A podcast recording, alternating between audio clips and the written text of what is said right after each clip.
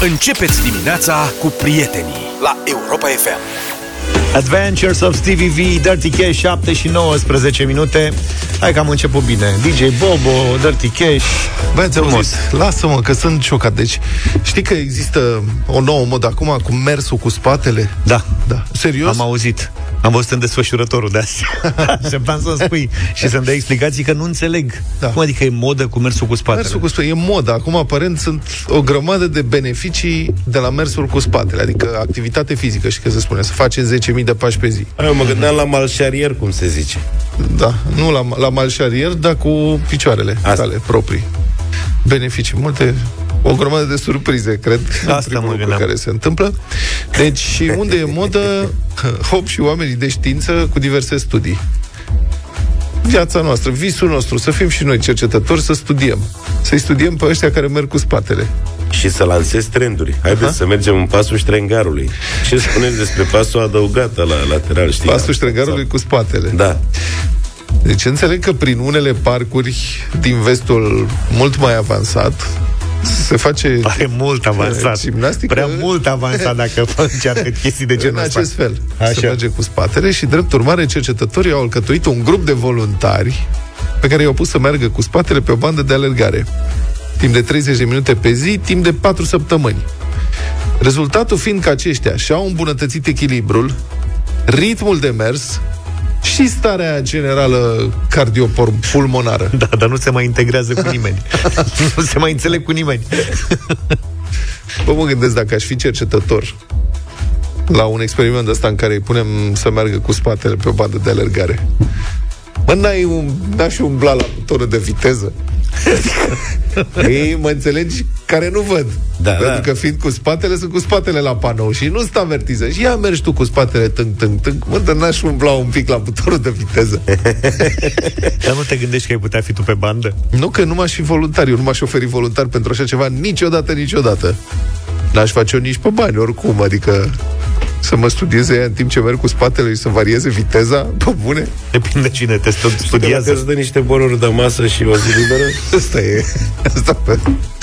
Ai niște bonuri de amandine, aveți? Domnul consilier, imediat a găsit o oportunitate. Alte studii indică faptul că mersul cu spatele poate aduce beneficii celor care suferă de osteoartrita genunchiului, dureri cronice de spate. Noi. În acest caz însă mersul înapoi este folosit în apă. Precum și cu îmbunătățit mersul și echilibru. Vezi, râdeai de mine că merg în bazin. Că doar merg în bazin. Asta era. Ce- Eram trebuie să cercetat mergi- de un britanic. De oare nu merge și pe stradă după ploaie în București, prin bălți, băltoace? O, da. și practic mergi cu spatele, îmbunătățești osteoartrita genunchiului și durerile cronice. Mersul înapoi are beneficii și asupra creierului, care trebuie să fie mai alert și mai conștient atunci când se mișcă în acest mod complet nou. Dar nu Transmit te părăsește. colegii De la Mediafax. Și dacă închizi și ochii, înveți să-ți controlezi și durerea, înveți să cazi, Mult mai să simplu. bate. Altfel vezi viața. 7 și jumătate. Deja. Aș, am vrea să vă invităm la o conversație apropo de un subiect pe care l-am făcut ieri, așa cam pe fugă. Și am primit o mulțime de mesaje.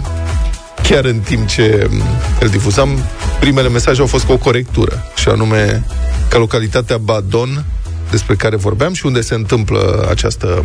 Și Ce? e cu accent pe aia, s-a mai atras E atenția. Badon? Da. Aha. Deci nu e Badon, e Nu. Badon. Da. Exact. De la Badon- Badon, de la Badon. Baden, Baden. Da, localitatea Badon, Badon, este de fapt în județul Sălaj, nu în județul Zalău, Da. da. cum greșit am informat. Noi, citând uh, presa, mă rog, în fine, asta e viața, uh, este vorba despre cazul cuplului care se ducea în val vârtej la spital pentru că tânăra era însărcinată și tânărul conducea super panicat, îți dai seama? Cum Că fac năștea Ioniță bărbații, da. Sorocu. Exact. Era, practic, se declanșase așa și mergea cu 104 km pe oră prin localitatea Badon. Și a Și a fost oprit poliția? tras pe dreapta de poliție, poliția nu știe, și când poliția s-a lămurit care este situația, exact ca în filmele cu, cu supereroi, au zis, lăsați pe noi, vă ajutăm noi. și s-au transformat în deschizători de drumuri, ca și cum ar fi fost, ce să spun, domnul Iohannis sau vreun politician local. În sfârșit, un cetățean beneficiază de serviciile poliției ca să-i se deschidă drumul pentru o urgență reală. Și, și cum au făcut-o? Albastru, Nino, roșu, Nino și albastru, alb, albastru, alb, albastru, așa, și l-au dus repede la spital, unde doamna a născut, fericire mare, nu știu, tânărul a mulțumit, Ministerul de Interne a mulțumit polițiștilor, Public. fericire, bucurie, da, public, pe pagina de Facebook, și după un timp l-au chemat pe tânăr la poliție și i-au luat permisul, că mergea prea tare. și mie mi s-a părut, am spus că nicio faptă bună nu scapă nepedepsită și ce porcăria asta și puteau să-l lase în pace. Și Luca mi-a spus că legea trebuie aplicată, dura lex et lex, și că bine i-au făcut, Și că, pe urmă, dacă e, să-i dea instanța. da. Și mi-a da, și ofere te-a clemență. judecat acum. Dar ei ca polițiști și-au făcut datoria. Și au venit, Nu, cum mie mi se spuneai, pare de jveic, înțelegi? Ăștia de la Ministerul e, de da. Interne s-a găsit un jveic acolo în Ministerul de Interne care a zis ba nu, trebuie să fim scorfoloși la datorie curată, anticosionar, ridicați permisul. Asta Ideea e că au venit foarte multe reacțieri și m, vă citim câteva dintre mesajele sosite pe adresa redacției. Și după aia vrem să vă auzim, deci pregătiți-vă să ne sunați De la exemplu- 0372 069 599. Da. Dan a scris din Montreal. Din Deci, Montreal. dai seama ce l-a frământat știrea asta și a zis, domne, poliția nu trebuia să-l mai lase la volan dacă avea de gând să-l sancționeze. Gravida trebuia transportată cu mașina poliției. Trebuie să-i scoată volanul. Deci vă rog să vă imaginați scena. Și Dan, te rog să-ți imaginezi. L-ai tras pe dreapta. Femeia săracă țipă mașină. Ăla băiatul este în faze de-astea, îți vine să bați pe oricine, cred. Vine polițistul tacticos, actele și se veri, face verificarea de acte. Ai asigurare, n-ai asigurare, se verifică talonul, care este problema, se descrie problema și polițistul zice, aha. În cazul ăsta, doamna să poftească la noi în mașină. Da.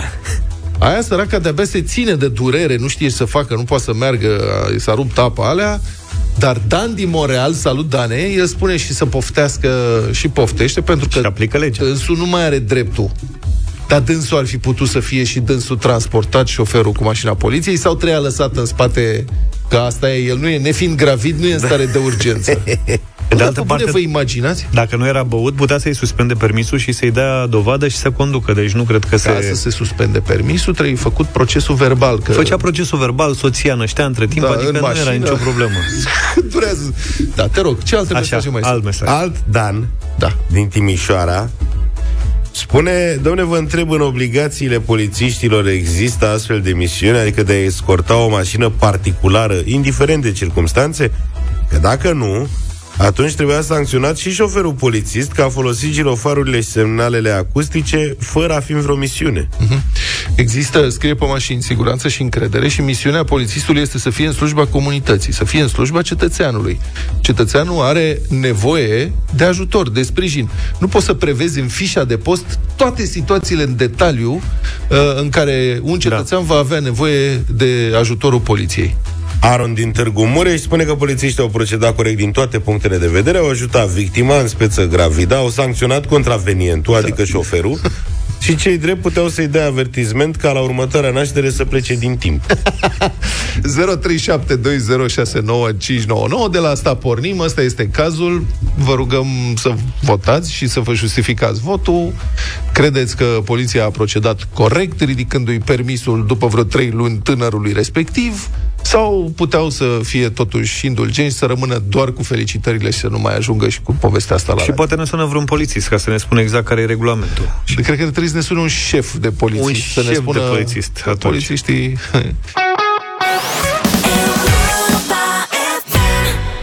Anul acesta de sărbători, Carrefour ne vine în ajutor pentru a avea parte de un Crăciun cu extra magie. Astfel putem să facem cele mai bune alegeri la cumpărături și să ne bucurăm de cea mai bună experiență a sărbătorilor. Și pentru că mai sunt 5 zile până în ajun, ne gândim deja ce să gătim pentru momentul sau momentele speciale în care se întâlnește familia extinsă. Indiferent de vârstele și de gusturile musafirilor, vei fi cea mai felicitată gazdă dacă pui pe masă jumări de mangalița, Carrefour Extra. Sunt produse la Gheorgheni, în județul Harghita, locul din care doi tineri readuc bunătăți din secuime pe mesele din toată țara. Ei prepară produse tradiționale după rețete moștenite de la străbuni, făcute ca pe vremea lor, manual și fără euri, și numai bune de aperitive în această perioadă a anului. Fie că ești musafir sau gazdă, jumările Carrefour nu trebuie să lipsească de pe masă. Europa FM 7 și 45 de minute, din nou foarte multe mesaje, telefoane, începem cu mesaj. Da, cu reacțiile pe tema șoferului amendat de poliție după ce în prealabil a fost escortat spre spital pentru a îi naște soția. Uite ce se întreabă Dănuț. Mm. Domnule, atunci când poliția a escortat mașina cu femeia gravidă, cu ce viteză a escortat-o? Că dacă i-a dus cu viteză peste viteza legală, nu e tot o încălcare a vitezei, iar dacă i-a dus cu viteza legală, care ar mai fi rolul escortei? e Da, adevărul că poliția când aprinde girofarul și pornește sirena Nino, Nino, alb, albastru, alb, albastru, alb, albastru, merge cu 50 la oră, oprește la semafoare, cedează prioritate și așa mai departe. Nu, nu chiar. Cu ce întrebare e asta? Că poliția mergea cu viteză legală. Cu cât? Cu ci- și pe anumite zone, pe străzile secundare, 30. Și dacă, dacă a mers peste la... viteza legală, n-ar trebui amendat și polițiștii că au depășit viteza? Da. Bun. E, bună dimineața. Un caz similar s-a petrecut și aici în Italia, cu un șofer român de camion a blocat uh, strada pentru a evita un incident sau a salvat viața cuiva, nu mai țin minte exact a fost uh, lăudat de primar, uh, a apărut în ziare, dar uh, poliția tot l-a amendat. Dar locuitorii acelui, acelei comune au pus, era vorba de o amendă destul de mare, au pus mână de la mână și au plătit amenda mm, și cam așa s-a încheiat. Așa că nu sunt singuri ai noștri. Da. Dovadă că obtuzitatea unor șefi din poliție este internațională. Adică salvăm viață, dar nu încurcăm circulația. Ar putea și Știi? cetățenii din Badon să strângă bani pentru... Badon, Badon. Măcar pentru botez. Ne-a sunat Dan, e polițist. Bună dimineața, Dan. Ei, Dan salut, Dan. Salut. Bună dimineața! În primul rând, luminile sunt roșu-albastru, alb-roșu. Da, era o că tu vorbeați de reclamă veche. de fotbal. Da. Deci mai tânăr, n-ai văzut reclama aia cu alb, albastru, alb, Vă rog să faceți și lumini cu ba, vișiniu. Da. Ba, da, ba, da. Așa? Nu, bună dimineața, în Salut. primul rând. Uh, sunt absolvent de Academie de Poliție, uh, profilul de poliție rutieră. Am lucrat în două județe, inclusiv fiind șeful structurii de poliție rutieră din ambele județe, uh-huh. mai mult de 15 ani, am uh, o supra-specializare, dacă pot să zic așa, în poliția rutieră și mai nu mă ocup de altceva, dar tot în funcție de conducere. Uh-huh. Ideea okay. următoarea. Da. Într-adevăr, o probiu public, uh, dacă putem să-l numim așa, uh, este ușor nemeritat și o să vă spun și de ce. Legislația rutieră incidentă, cea care este în vigoare, prevede niște excepții în ce privește regimul de deplasare. În momentul în care uh, poliția se deplasează la o misiune de urgență, singura regulă pe care o respectă poliția este trecerea la nivel cu cale ferată. În rest, Logic. Uh, bineînțeles, cu o asigurare temeinică, uh, nici semnalele acustice, nici cele luminoase nu salvează viața niciunui polițist. Stai. Adică și un polițist poate să fie victimă Stai puțin, Dan, că la fel. Stai puțin, Dan. Nimeni n-a pus în discuție comportamentul polițiștilor, ba din potrivă, toată lumea a felicitat, bravo, și noi credem că au făcut exact. foarte bine. Problema este... Adică, na, uh, problema este exact așa că după câteva luni, da, citesc din libertate, exact. după câteva luni Conducătorul auto a primit un telefon de la poliție, a fost invitat la sediul instituției, exact. a aflat că nu a primit nu știu ce. Exact. În urmă, i-a fost suspendat permisul pentru trei luni, în urma unei sesizări venite de la minister. Deci un șef din minister, într-un birou, a citit regulamentul și a zis, potrivit art 2, aliniatul 6, nu știu ce, și conducător auto, trebuie să fiți sancționat. De ce n-a sancționat uh, conducătorul auto, colegul nostru de la Sălaj? Mm, la momentul de față eu nu cunosc foarte multe detalii și nu aș putea să spun dacă într-adevăr uh, un șef, un uh, alt polițist, un coleg, un sfătuitor, un etc. Dar, mm. din punctul meu de vedere, polițiștii au procedat absolut legal și o să vă spun și de ce. În materie de răspundere contravențională, conform ordonanței de urgență 2 din 2001, cea care este legea cadru în, privire, în uh, ce privește răspunderea în materie contravențională, se stipulează dincolo de orice dubiu că starea de necesitate în materie contravențională da. se constată exclusiv de instanță. Colegii mei, cei care au sancționat, din punctul meu de vedere, repet, au uh, procedat absolut legal, iar faptul că sunt arătați cu degetul sau ilustrați în culori mai sumbre, um, cu regret vă spun că nu au nicio vină. Deci, nu... deci cum am zis eu, mă, deci nu înțeleg. E treaba lor să ia permisul și instanța poate să da. arate clemență dacă consideră Doar că au fost instanța. circumstanțe. Doar da. instanța. Gândiți-vă... Dar de ce l-au luat după trei luni? Nu înțeleg. Adică de, de ce l-au luat după trei Nu știu dacă după trei luni, după da. o lună, după două, răspunderea contravențională se prescrie într-un termen mult mai mare de cele trei luni. Uh-huh. Acum nu știu de ce s-a procedat de maniera asta, dar repet, din punct dar de vedere... când l-au escortat cu viteză mare, n-au confirmat faptul că era, nu au luat o decizie și au confirmat faptul că era o stare de urgență acolo care, trebuie, păi da, care trebuia să intervină? Poliția e decizia asta. Ei, nu... ei au luat decizia prin raportare la prerogativele legale ale poliției, așa cum ați precizat.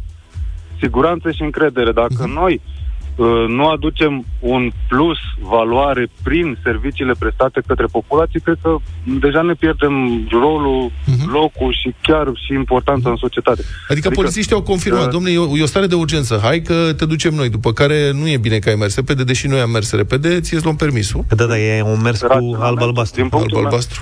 Da, și vișiniu. Raționamentul Bravo! meu Bravo! la momentul de față da. ar fi următorul.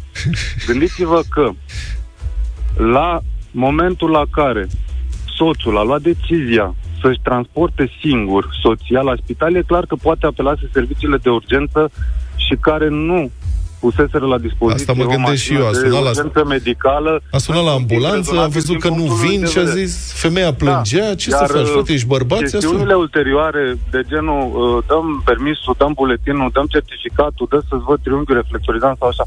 Eu cred că nu e cazul să uh, facem scenariile de genul ăsta, pentru că, exact cum ați spus, au oprit mașina, da?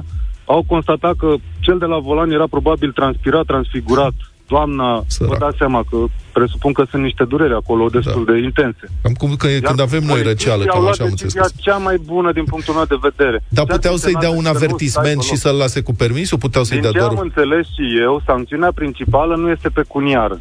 Nu, adică nu i-au dat amendă, i-au săltat permisul. Dar ar fi putut da, să-i dea doar nu, un nu, avertisment? E, bă, pe, numai o secundă. Sancțiunile contravenționale principale sunt amenda sau avertismentul. Puteau să-i dea avertisment, da sau nu? Sancțiunea, păi ei au aplicat, din ce am înțeles eu, au aplicat măsura principală a avertismentului, dar măsura complementară nu poate fi disociată de măsura principală. Este un, un, o, o regulă de drept uh, care există încă de la începuturile dreptului, se numește accesorium secvitor principale. Mulțumim adică... frumos, Dan, ne-am lungit pentru că ești implicat și ai experiență. Sunt multe telefoane, dar am stat cu tine. Da, până la urmă, că... cum zice Ștefane, ca la fotbal, zice, ca la arbitrii, îl lași să dea gol. Așa. și după aia după aia ranulezi pentru faul sau offside. După aia vii cu varul. Hai să vedem, dacă Hai. mai avem timp. Da, uite, vorbim măcar cu Marius. Marius. Bună dimineața! Da. Bună dimineața! Ai câteva uh, secunde, te rog. Te rog. Din punctul meu de vedere, ofițerii au procedat corect. Și afară și peste tot așa se întâmplă. În cazul în care tu iei decizia să încalci legea într-un caz de excepție, cum a fost acesta, îți asumi niște aspecte. Până când a ajuns la polițiști, omul a mers cu o viteză foarte mare. Uh-huh. Perioada în care el și-a expus siguranța lui, a soției și a viitorului copil. Mulțumesc. Cristi, Ovidiu, Bogdan, vă mulțumim foarte mult că ați uh, intrat ca stat pe linie, dar din păcate nu mai avem timp. Data viitoare vă luăm sigur la telefon. Primii. Republica Fantastică România la Europa FM. În Republica Fantastică România, ideile ministrei educației Ligia Deca despre cum trebuie organizat învățământul au din ce în ce mai multe ricoșeuri spectaculoase. Hai că mai ai făcut atent. După ce toată suflarea românească a oscilat între indignare și ilaritate când s-a aflat că prin ordinul doamnei Deca în România primesc burse de merit repetenții, acum ia ca altă dandana un elev de nota 350 310 Vezi că e o notă bună. Dacă e doar unul din oficiu, înseamnă două puncte și jumătate, ceea ce... Rotunjit e patru. Da. Adică... Da. Un elev de nota 3,50 din 10, nu doar că primește bursă de merit, Ia. dar ia bursa asta de merit în condițiile în care nu a venit nicio zi la școală în acest semestru. A aflat publicația Edupedu. Chiar n-a crezut că a intrat cu 350. Da. da, mă, vă imaginați cum e? Nu l-au înștiințat. Asta Deci, e în sigur practic- la un colegiu de la tehnic unde se intră, Da, asta e. inclusiv cu medii de-astea sub Da. nota de trecere. Și el s-a dus formal acolo, a luat 350, nu consideră necesar că mai merită să se ducă la școală, n-a venit deloc, practic are numai absențe, e abandon școlar. Da, dar, dar guvernul României, reprezentat în, această, în acest caz de doamna Deca, ministrul educației, consideră că acesta trebuie să primească bursă de merit. Să-l anunțe cineva să trimită IBAN-ul la școală. Da, Vă rog exact. frumos. Da. Um, publicația Edupedu publică acest caz, a aflat de la secretarul școlii respective, care centralizează dosarele de burse.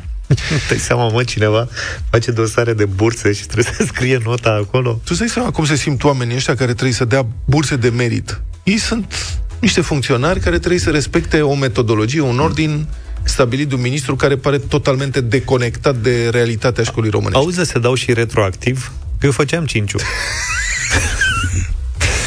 Tragedia, tragedia este că nu putem avea siguranța că asta ar fi cumva vreo excepție. Cazul acestui copil de 3,50 care ia bursă de merit și a abandonat școala. Adică e foarte posibil să fie zeci sau poate chiar, poate chiar sute de cazuri de elevi cu medii sub 5 care au abandonat practic școala, dar care primesc această bizară bursă de merit din partea școlii nu de alta, dar în România sunt acum peste 8.000 de elevi cu medii sub 5 care primesc burse de merit. Peste 8.000 de elevi sub 5 care...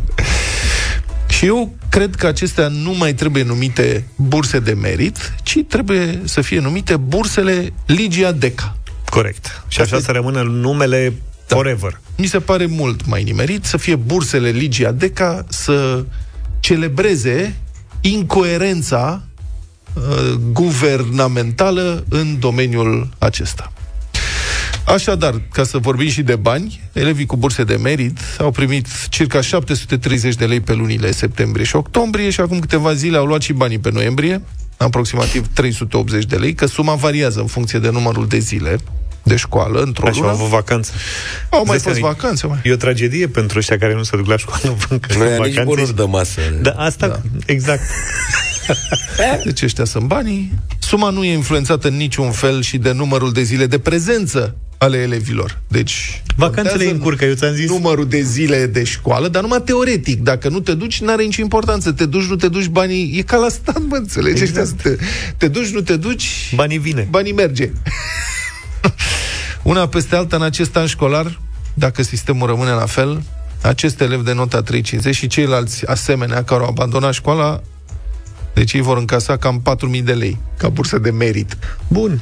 Și e uluitor, uluitor cum a putut fi pus în practică un asemenea sistem aberant, dar stați, mai avem. Niciun elev din loturile răgite, lărgite de pregătire pentru Olimpiadele internaționale nu mai primește bursă în acest an școlar, potrivit uh, metodologiei stabilite prin ordin de Ministrul Educației Ligia Deca, a observat tot site-ul edupedu.ro. Bursele de performanță pentru ei au fost desfințate. Ei pot primi bursă de merit, dar numai dacă sunt mai buni decât 70%, decât marea majoritate a colegilor lor de clasă, ceea ce înseamnă de obicei medii peste 9. Să se mețe minte. Da. Dar, când iau bursă de merit, din punctul de vedere al doamnei Deca și al statului român, olimpicii internaționali, olimpicii noștri internaționali, sunt la fel de meritoși ca elevii de nota 4, 3, 2 sau chiar 1 care sunt în școli atât de slabe încât ei sunt crema. Diferențierea nu este excelența, ci faptul că sunt unii mai proști ca tine, uh-huh. în cazul ăsta, mai slab ca tine. Doamna Deca refuză în continuare să corecteze aceste aberații pe care le-a produs.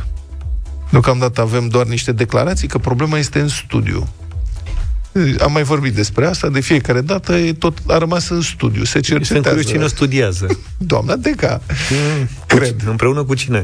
Doamna Deca este foarte sensibilă la critici. Dacă vede Serios? comentarii uh, nasoale pe Facebook, a spus într-un interviu, a spus că dacă vede comentarii nasoale pe Facebook la adresa dânsei, îi strică toată ziua. Ca atare, are o echipă acolo care se ocupă de pagina de Facebook și care șterge comentariile nasoale. Deci, știu, cu această atitudine, nu cred că poți să-ți corectezi greșelile, că dacă nu apreciezi feedback-ul negativ, nu înțelegi, nici nu... Știu o doamnă, face... deci, vecina din voluntari care șterge comentariile. Da. Eu cred că dacă ar fi elev, doamna Deca ar auzi acum bine cunoscută expresie nota 4, stai jos, dar s-ar putea consola cu o bursă de merit de loază. Hmm.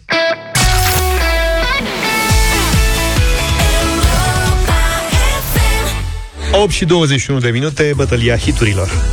Astăzi, bună dimineața, prieteni, vreau să vă propun uh, piese românești uh, din ultimii trei ani. Nu știu, dar n-am nicio explicație pentru asta, pur și simplu Așa ai simțit. gândit ce să propun la bătălia hiturilor, mi-a venit în cap Smiley cu Juno, Scumpă Foc. E scumpă foc, că stai pe anime, mă ții pe loc, pierdut în ochii tăi, dacă știam, nu stăteam zilele și rămâneam la pierdut nopțile Ești un tablou viu fix ca Ikebana Dar ești și sare când îmi e deschisă rana. Ești piesă, dar nu vine bine gama Mi te-ai urcat în cap, dar nu mi-am dat seama. Eu ți-am dat Eu am ales o piesă de vara asta Pentru că mi-e dor de vară și de senzația de când ascultam Alexia și Interstellar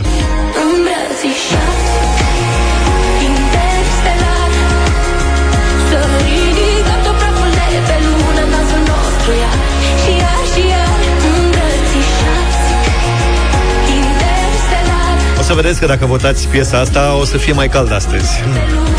Eu vă propun o piesă care a fost lansată în urmă cu 2 ani, cred, pe care mi-aș fi dorit să o ascultăm mai des, dar uite că n-a fost să fie. O piesă care este foarte potrivită, după părerea mea, și cu vremea și cu vremurile. Um, Călin Goia și colegii de la Voltaj au luat o piesă mai veche a lui Valisterian, i-au pus un sound modern și au scos piesa Anotimpuri. și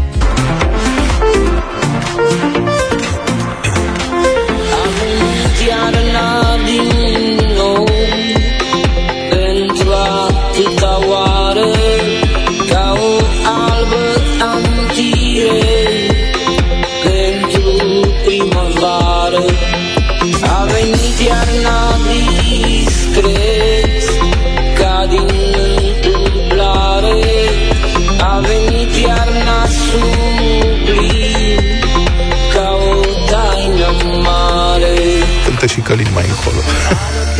da, dar... Ia uzi, ia uzi. Da. Legătura e făcută și de Oliver Sterian, fiul lui Vali Sterian, Mulțumesc. care cântă în trupa Voltaj de Mulțumesc. ceva vreme. Okay. Hai să vedem 0372 069599 Începem cu Petre, bună dimineața Bună, bună dimineața, Petre, Petre. Bună dimineața, băieți! Bună, bună dimineața! Cu voltaj în dimineața asta. Voltaj și Valisteria, mulțumesc! Mihai, bună dimineața! Salut, Mihai! Salut! Bună dimineața! Bună. Suntem peste tot acasă, cu smiley pe data asta. Smiley, Bravo, Mihai! Bă, sigur! Maria, bună dimineața! Se votează și pe asocieri de fotbal. Bună dimineața! Cine? Maria e. Maria, să română! Bună, Maria! Maria? Maria, Maria. Ești Maria sunt eu și un prins mi-a promis. Maria, insist să ne vorbească Maria.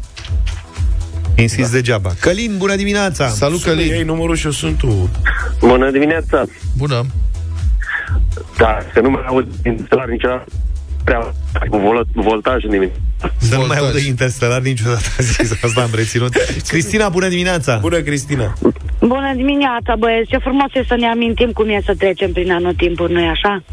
Mulțumim, deci da. Voltaj și Vali. Mulțumim foarte frumos. E foarte sensibilă piesa și foarte da. frumoasă și mă bucur că ați ales-o. Două piese vesele, una tristă, a câștigat uh, tragedia. A venit iarna într-o zi Era de așteptat N-ai vrut să o primești în casă Ea tot a intrat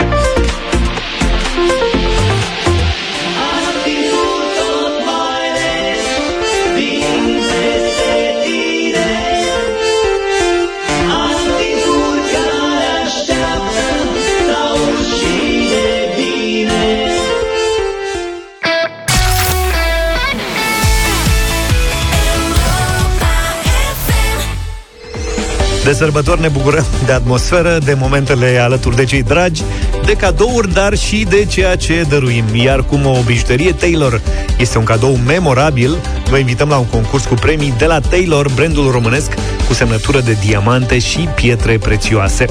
Provocarea Taylor este pe site-ul europa.fm.ro unde trebuie să vă înregistrați și să participați la concurs, răspunzând cât mai interesant la întrebarea săptămânii. Nu știi niciodată cine ți aude dorințele. Intră pe taylor.ro, alegi o bijuterie pe care vrea să o primești de, Crăciun, de Crăciun și zine ce te reprezintă. Ia să vedem ce mesaj am primit. Nicoleta consideră că o bijuterie... Luca e răcit astăzi.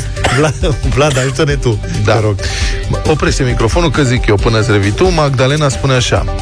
Pentru că este un cadou care durează și cel mai important pentru că ți-aduce aminte în orice moment de cea mai frumoasă perioadă a anului, Crăciunul, și prin urmare ți-aduce aminte de cei dragi. E frumos. Luca? Ții tu neapărat să spun ce zice Nicoleta, fii Dacă nu atent, dăm că mie. o bijuterie Taylor e cadou perfect de Crăciun pentru că e minunat să dăruiești și să faci un om fericit și mai ales dacă e o bijuterie Taylor ce ar pune pe chipul oricărei femei un zâmbet minunat. Hai să vedem uh, ce spune câștigătoarea Daniela. Trebuie să văd de unde e Daniela. Din Galați. Bună dimineața! Neața! Bună dimineața! Ce ne-ai scris tu, Daniela? Bonjour! O bijuterie nu este doar o podoabă, o bijuterie primită de la o persoană specială devine parte din tine, porți în suflet toată dragostea, aprecierea și recunoștința. O bijuterie Taylor nu poate fi doar un dar, ci un dar de suflet. Să știi că noi suntem persoane speciale în dimineața asta și te anunțăm că ai câștigat o brățară Taylor din aur, Daniela. Mulțumesc tare mult! Felicitări! Concursul continuă, așa că nu ezitați să vă înscrieți pe site, pe europa.fm.ro. O nouă șansă de câștig aveți și mâine în deșteptarea, iar pe taylor.ro descoperiți un univers plin de inspirație și de cadouri prețioase pentru orice ocazie. Cu ele, sărbătorile nu sunt doar fericite, ci și strălucitoare. 8 și 48 de minute. Un anumit, uh, pardon, un proiect de directivă europeană ar urma să ducă la unificarea unor anumite reguli rutiere în uh, toată Uniunea, mai bine zis, în privința felului în care se iau permisele. Nu e de azi pe mâine, cum așa se întâmplă în Uniunea Europeană, dar în cele din urmă legislația rutieră ar putea fi uniformizată. Sunt diverse propuneri, unele dintre ele mai interesante se referă la anumite restricții dar și beneficii pe care le vor avea șoferii începători, mm. lămâie. Astfel, permisul ar urma să fie luat de la vârsta de 17 ani pentru categoria B. Dar categoria B ar urma să însemne altceva decât e acum. Adică va exista categoria B entry level pentru vehicule cu greutatea de până la 1750 de kilograme, deci mașini de, de clasă mică, și B+, pentru vehicule de cel mult 3500 de kilograme. La o mașină, un Logan, ce greutate are? Că nu mă pricep. Nu știu, că e la- caută, cred crezi că că la știu B. greutatea Loganului? Cred că le exclude doar pe alea mari, tip uh, Jeep. Tip Jeep? Mhm. Ia vezi. Greutate utilă Logan sau greutate Logan sau ceva. Kilo cetățenii, imediat. Iar permisul luat la 17 ani, cum spuneam, va um, permite doar șofatul vehiculelor astea mai mici, până în 1750 de kilograme. Ok. Deci îți iei permis la 17 ani, mașini mai micuțe. Masa proprie o tonă 100. Și masă totală autorizată, 1000, o tonă jumate. Și Deci se înscrie la B. Înseamnă că nu le dă voie cu Jeep. Deci da, și cu Toyota Land Cruiser. tancuri. Uite că nu m-am gândit să verific, mi s-a părut că sunt mașini mai mici.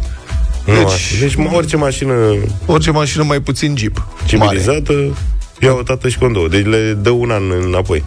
Da. Nu Pa- la 18, la da. 17. Adolescenții, că sunt adolescenți, nu? Mhm. Până la 18 ani. Nu vor putea conduce singuri chiar dacă au carne, ci numai însoțiți de o persoană cu cel puțin 3 ani experiență în șofat.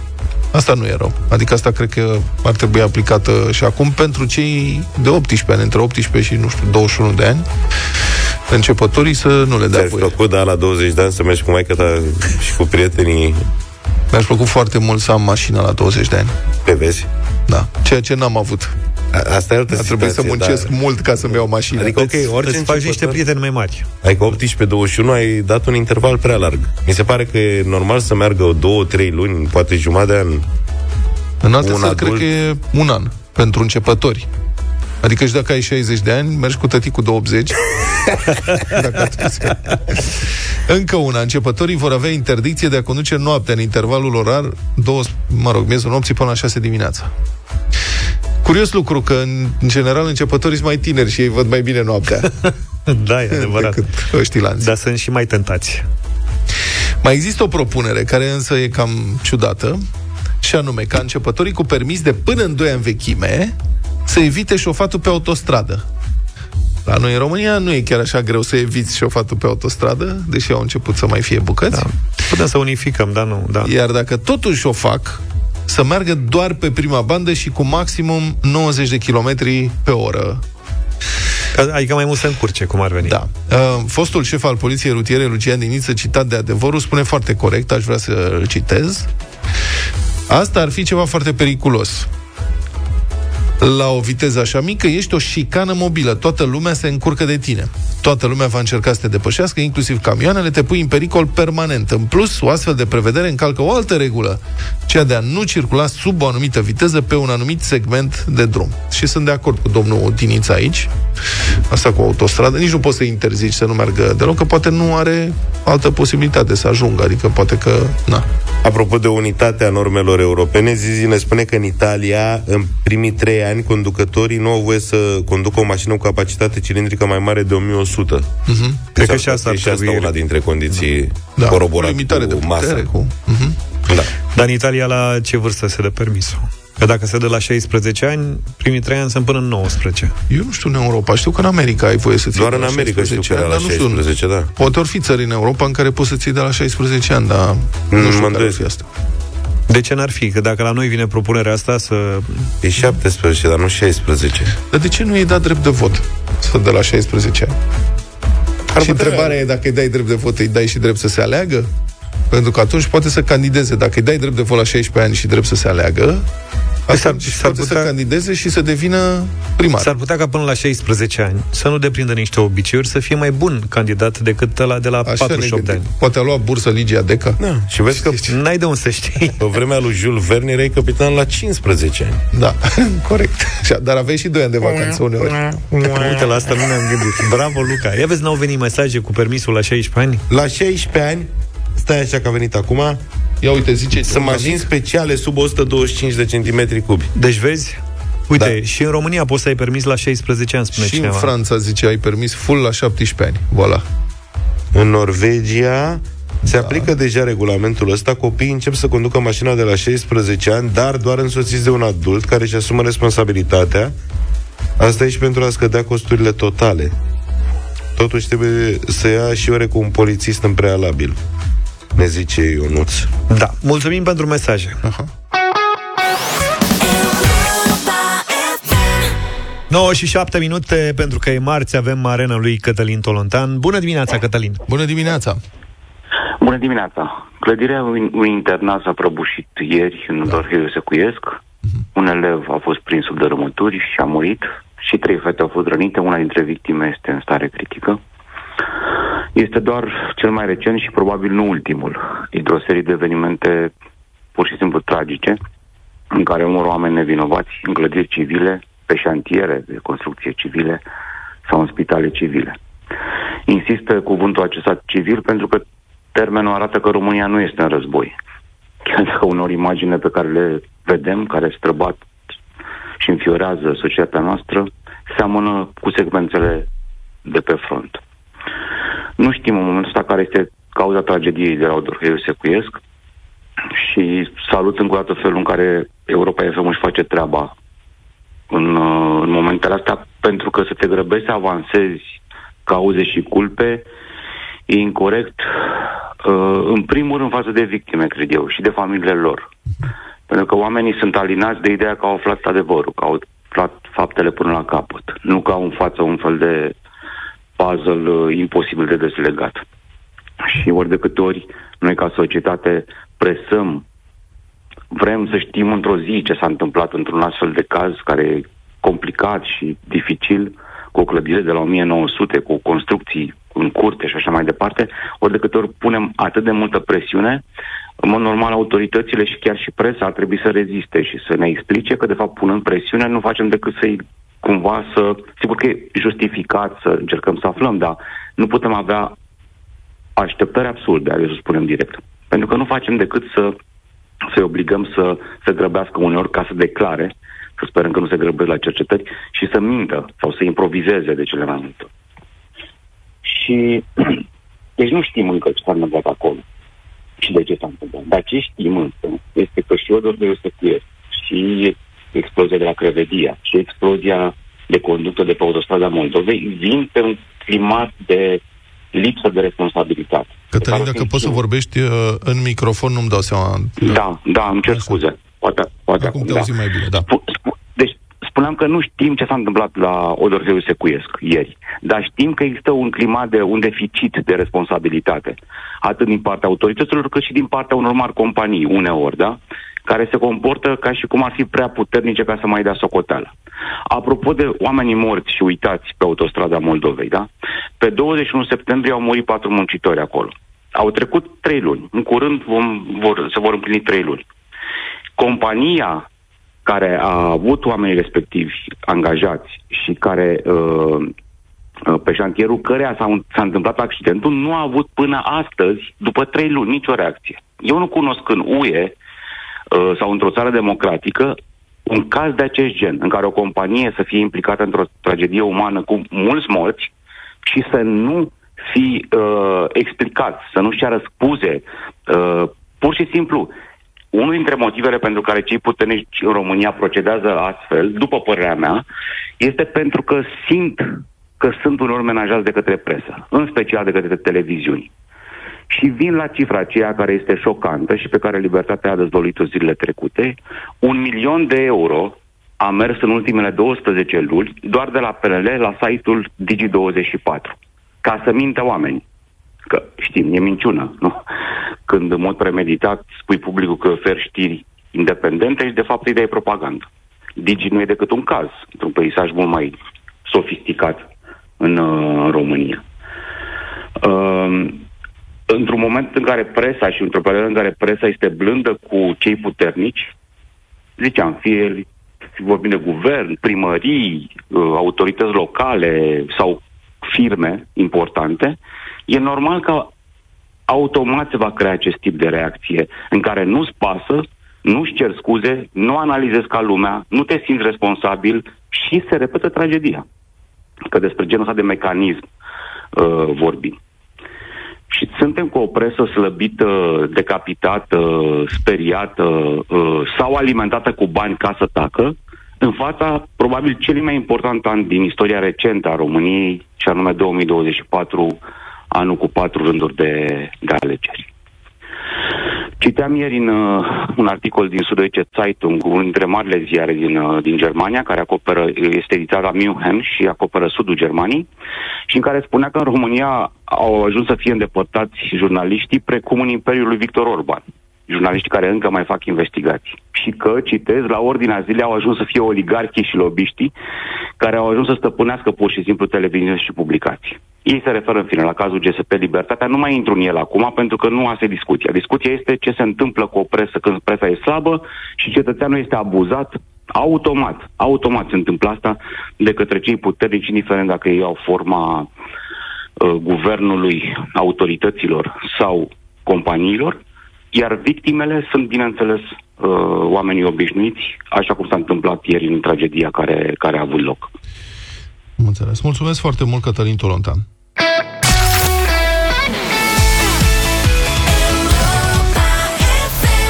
Chiar căutam un vals, uite, și l-am găsit, vals de Crăciun. Fuego am ascultat. Încercam să mă aduc aminte când am auzit prima dată de Fuego și mă aduc aminte că era tu trebuie să mă ajuți, Vlad. Deci cred, cred că Luca o să mă scape de chestia asta. L-am văzut pe Fuego, era o emisiune în fiecare weekend cu un domn și o doamnă. Ea avea părul foarte, foarte, foarte lung și el avea un sacou foarte mare care era, Aoleu, era mult mai mare, dar nu mai știu cum îi cheamă. Și... Cum? Mă scuzați. Nutriola și... Nu, Luca, te rog frumos, erau, La Tele7, da. A, Mirela și nu știu. Mirela și dacă vă aduceți aminte, dați-ne mesaje. 0728 3 de 1 3 de 2. 0728 3 de 1 3 de 2. Semăna un mă rog, de nu, fără să-l jignesc pe Tony Grecu, ăla aducea cu el un pic. Nu e Acel adevărat. domn, nu, să fim serioși. Noi Băi, aveam dar nu mai acolo- țin minte cum da, îi la tele- cheamă. Nutriola era el și doamna avea altă poreclă pe care nu putea să o... Da, Da. Mirela și ceva. Mirela și Andrei. Bravo, creați așa. Da, da, da, Semăna da, da. ea cu Crim și el cu Tony Grecu. Mai știți ceva? Da, zice Mirela, a șase oară când zice Mirela, Luca, bravo, Mirela! Acum mi-a Băi, dar nu picat mai fisa, că ea se învârtea Da. fisa. Și avea niște cizme albe până la genunchi, Da. așa. Da. Și o fustă Mirela scurtă. Retegan. Nu era Mirela Nu era Retegan. Mirela Retegan. Nu. Și am Soții văzut, Teodorovici, nu erau și ei. am văzut de curând, adică Da, de dar nu curând în erau urmă... soți. Nu. I-am văzut în urmă cu câțiva, nu erau soții al de pe bune. Uh, i-am văzut Nu, la o nu, altă nu, stație. Randevu la Tele7. Stație mică, da, randevu la Tele7, o stație mică. Cred că dânsul avea același sacou și n-aș băga în foc mâna că, Că doamna doamna, avea și-a același schimbat păr. cizmele. Am Dar zic, înțeles. nu erau soț și soție?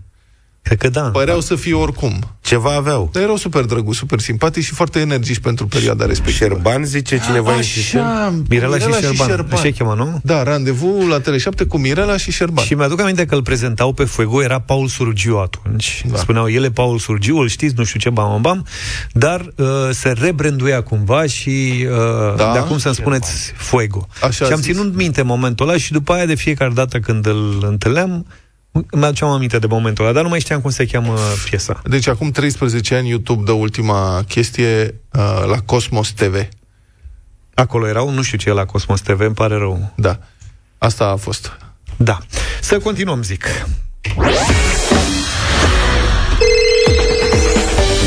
Continuăm să sărbătorim spiritul sărbătorilor frumoase, dar și sănătoase alături de Peneș Curcanul și produsele Peneș, calitate și origine românească.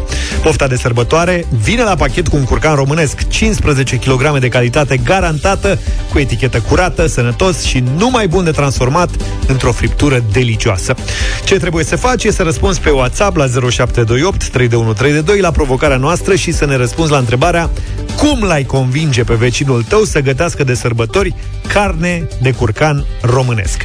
În scurt timp, cel mai convingător mesaj e premiat la Europa FM cu un curcan de 15 kg din carne românească de calitate cu un conținut ridicat de proteine și vitamine. Dinozauri la uh, Europa FM. Deci noi. Băi, am Deci găsit noi un la sunet- Europa FM. Da, noi am, am găsit un sunet... Uh, am găsit reconstrucția felului în care, reconstrucția audio, a felului Așa. în care uh, T-Rex, Tyrannosaurus Rex, ar fi putut suna. Și sunt multe alf- astfel de sunete, apar în toate filmele cu dinozauri, în Jurassic Park și așa mai departe. Evident că nu știm cum ar fi putut să sune, dar Așa. de data aceasta un laborator foarte serios american a uh, făcut o reconstrucție a felului în care T-Rex ar fi putut să se audă acum 100-200 de milioane de ani.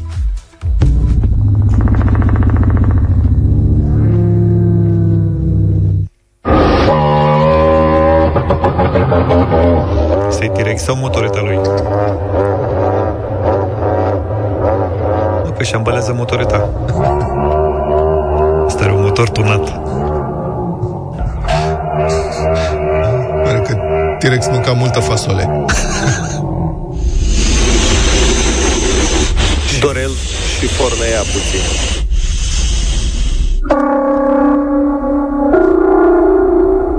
Dar acum nu știu dacă avea chiar așa reverb. Da. Da. Nu știu ce să zic. Sincer, prefer niște manele între blocuri. Băi, mi se pare fascinant și oricum E e adică fascinant. chiar de data asta e chiar un studiu științific serios, pentru că laboratoarele respective, Sandia National Laboratory sau o istorie, sunt niște laboratoare care țin, adică e un institut de cercetare care uh, ține de guvernul federal american. Uh-huh. Are o istorie de 70 de ani. Este institut strategic, e bazat într-o e, sediu este într-o bază aeriană a aviației Statelor Unite, ține de Departamentul Energiei și de Securitate Nucleară, fac biologie computațională, adică au niște domenii de astea de cercetare absolut uluitoare, sunt manageriați privat și în timpul liber, cred, cercetătorii scanează, cercetează fosilele de dinozauri și își imaginează, încearcă să recreeze, probabil folosind inteligența artificială, cum ar fi sunat. Și ăsta era sunetul pe care probabil îl scotea T-Rex. Ce să Tyrannosaurus zic? Rex. Ca să- Interesant. Cum l-ai convinge pe vecinul tău să gătească de sărbători carne de curcan românesc și am pus la bătaie un curcan de 15 kg de la Peneș Curcanul. Începem ca de obicei cu mesajele finaliste și vom încheia cu locul 1, adică cel ce va câștiga premiul de astăzi. Practic, da. Luminița din Câmpina spune, de când s-a lăsat concursul, încerc să câștig curcanul se vede că n-am noroc, nu-i nimic, încerc la anul. Dar acum de sărbători gătesc curcan și fac furori. Am convins-o pe vecina de Crăciun să facă cina cu o carne sănătoasă, curcan pene și oricând bun de pus pe masă. Zi bună ne dorește Luminița. Apoi uh, ne-a scris, imediat vă spun, Paul, care zice așa. Eu m-aș duce la vecinul și aș spune așa, măi vecine, n-ai vrea să facem un curcan la cuptor? Că și așa suntem amândoi pe buline de colesterol, trigliceride și altele. Și îl gătim așa mișto cu legume și orez și la urmă lungem cu un sos șmecher tot de dietă. Hai să mâncăm vecine, să avem și noi analize bune. Da, avem analize bine. Vecine bine. Bine? Mm-hmm. Nu e cu rime. Aia a cu fost proză. A, e ok. Nu da. e obligatoriu. Poate fi și cu și poezia. Păi da, poezia avem la câștigătorul de astăzi, Meluș din Vaslui a scris. Vecine, dragă vecine, te rog, dacă ți la mine, acum pe sfârșit de an, să mâncăm numai curcan. Curcanul gătit frumos, la grătar, că e sănătos, sau piftie cristalină, sănătate în gelatină. Și aici dă cu subsemnatul, al tău gras vecin, Ficatul. Bună asta. Ce bună e asta. Cum îl cheamă? Finalul mi-a plăcut foarte mult. Meluș din Vaslui. Meluș, felicitări. Nu uitați, alegeți carnea de curcan românesc, verifică originea pe etichetă și ține minte și că vorbim despre o carne sănătoasă. Peneș Curcanul este un curcan românesc de calitate. Și nu rata concursul de mâine cu un nou premiu sănătos de la Peneș Curcanul. Don't Stop Me Now de la Queen 9 și 45 de minute de asta îmi place mie Crăciunul, că vine cu surprize. Puteți să ne și vedeți live pe pagina de Facebook Radio Europa FM. Avem din nou invitați în studio. Bună dimineața, copii! Bună dimineața! Vă pupăm de sare,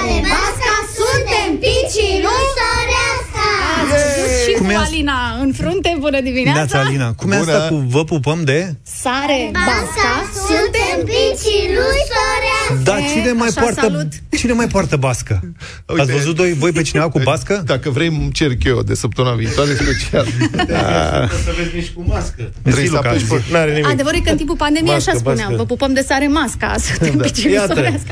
Deși picii nu prea știu ce e pandemie, că unii dintre ei nici nu cred că au prins-o, cei mai micuți dintre ei. Alina, ai venit cu o mână din picii tăi. O parte din Cât sunteți de toți? O, suntem mai mulți, lucrăm pe mai multe grupe, însă e o perioadă complicată. Mulți copii au sărbări, toți părinții știu la ce mă refer, toată vine lumea moșu. alargă. Ați plecat de acasă dacă vine moșu, cât sunteți plecați de acasă? Nu credem, nu? Nu v-ați nu gândit la asta? nu? Ești sigură?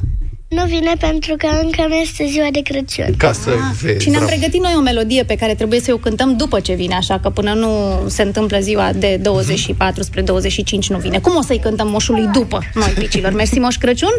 Hai să-i colindăm puțin pe George, pe Vlad și pe Luca. Hai. Ne Doi, cântați? trei și... Mersi, Moș Crăciun, că nu ne-ai uitat, chiar dacă acum e mai aglomerat. Știi și tu cât de mult te-am așteptat.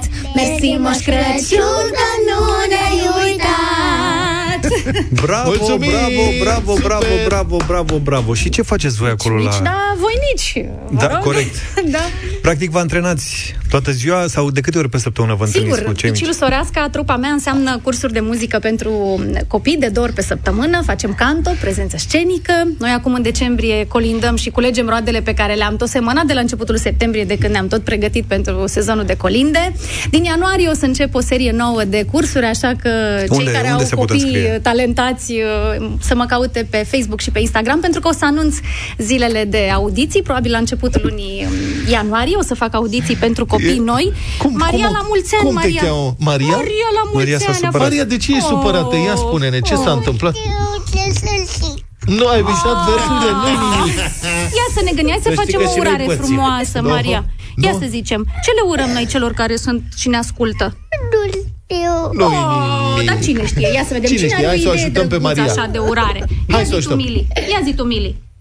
Ia zi. Sunt Mili. Sunt Mili și vă doresc un Crăciun cu multe cadouri. Mulțumim, Bravo. foarte Ia vino aici drăguț. lângă microfon și spune. Zi. Sunt Ruxi. Sunt Ruxi, vreau să spun o urare. Ia. Un Crăciun plin cu zăpadă. Mulțumim. Da, da, da, n-ar fi rău. Zice Luca. Maria e fiartă. Da. Nu știu ce urare aveam, că nu mai știu Și deloc. cu ziua ei. La mulți ani, Maria, e foarte simpatică. Sunt Galina. Și vă doresc? Și vă doresc un Crăciun să mâncați tot din farfurie. Să mâncăm tot din farfurie, o, da. Asta nu e pentru noi neapărat. Pentru George, mă pentru... Anisia. Vă doresc un Crăciun ca în povești. Ca în povesti. E melodia noastră nouă, că o să vă povestim Stai de că Crăciunul și-a din amintit povesti. Maria Maria, urarea, că Maria a ți-a adus cântat aminte de Maria. urare? Ia. Și-a amintit Ia, Maria. ia, Hai, gata. zi, Maria. Sănătate și bucurie în casă. Este! Și ce vrei de la moșu, Maria? Ce vrei de la moșu? O? O coadă de sirenă. O coadă, O coadă de sirenă. De sirenă. Nu mai știu cât e. Evolet. Ia zi urarea ta. Eu sunt Evoret și vă doresc un Crăciun plin de multe cadouri. Mulțumim. Bravo, Evolet. Bravo. Nu cred că ați mai auzit numele ăsta niciodată, Nu, nu-i nu, așa, n-am băieți? auzit. Eva, Nu, hai. ia Eva. Sunt Eva și vă doresc Crăciun fericit. Mulțumim, Sofia, Eva. uite, tu poți să spui că ai propriul tău microfon aici. Ia, zi. Ia. Sunt Sofia. Sunt Sofia și vă doresc un Crăciun cu multă sănătate și multă și multă zăpadă. Așa să Mulțumim, fie. excepțional. Să fie un Crăciun cu zăpadă. Mulțumim la Maia, fel. te rog. Sunt Maia și vă doresc sărbători fericite și pline de bucurii în casă. Mulțumim. Bravo. Mulțumim tare Și mult. Anisia?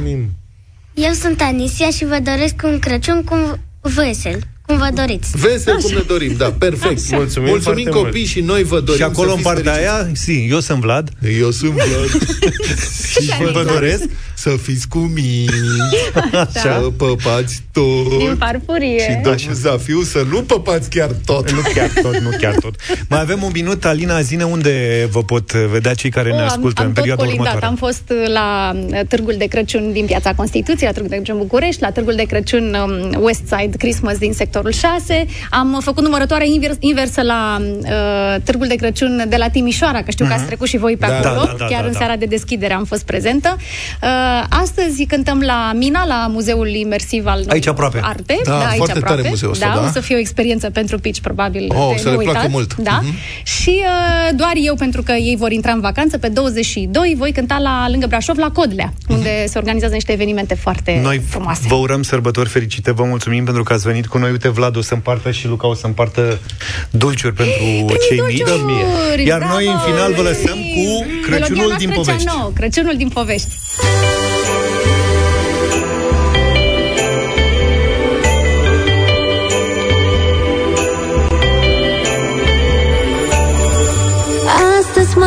Întorc în timp Înapoi acasă.